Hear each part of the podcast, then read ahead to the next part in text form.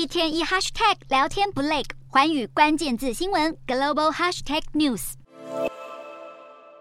英国六日将迎来查尔斯三世的加冕大典，首都伦敦整座城市弥漫着节庆的氛围。伦敦眼和大笨钟在夜幕之中灯火通明，许多王室粉丝都十分期待这场即将到来的华丽盛典。但同时，也有一部分的英国民众对这场盛况空前的典礼抱持着较为负面或是冷漠的看法。这场睽违七十年的英国君主加冕大典备受全球瞩目，许多国家的领袖或政要也应邀出席，使当地军警单位绷紧了神经，把维安拉到最高层级。而加冕典礼维安的费用加上相关庆祝活动的花费，估计将达到台币约一百亿。而负担这笔巨额资金的，则是英国老百姓缴出的税金。这也引起英国反君主体制团体的不满，甚至放话要在加冕典礼举行之际上街示威游行，向全球的观众表达他们的诉求。对此，伦敦警方也做出了回应。倒是各类商家已经摩拳擦掌，准备加冕典礼。因为六日开始，英国民众将一连放假三天到五月八日，就有网络行销公司预测，这段期间英国全境的零售消费金额渴望冲破新台币三千一百亿元左右。加冕典礼同时也将刺激旅游、住宿、交通等消费类别的营收成长。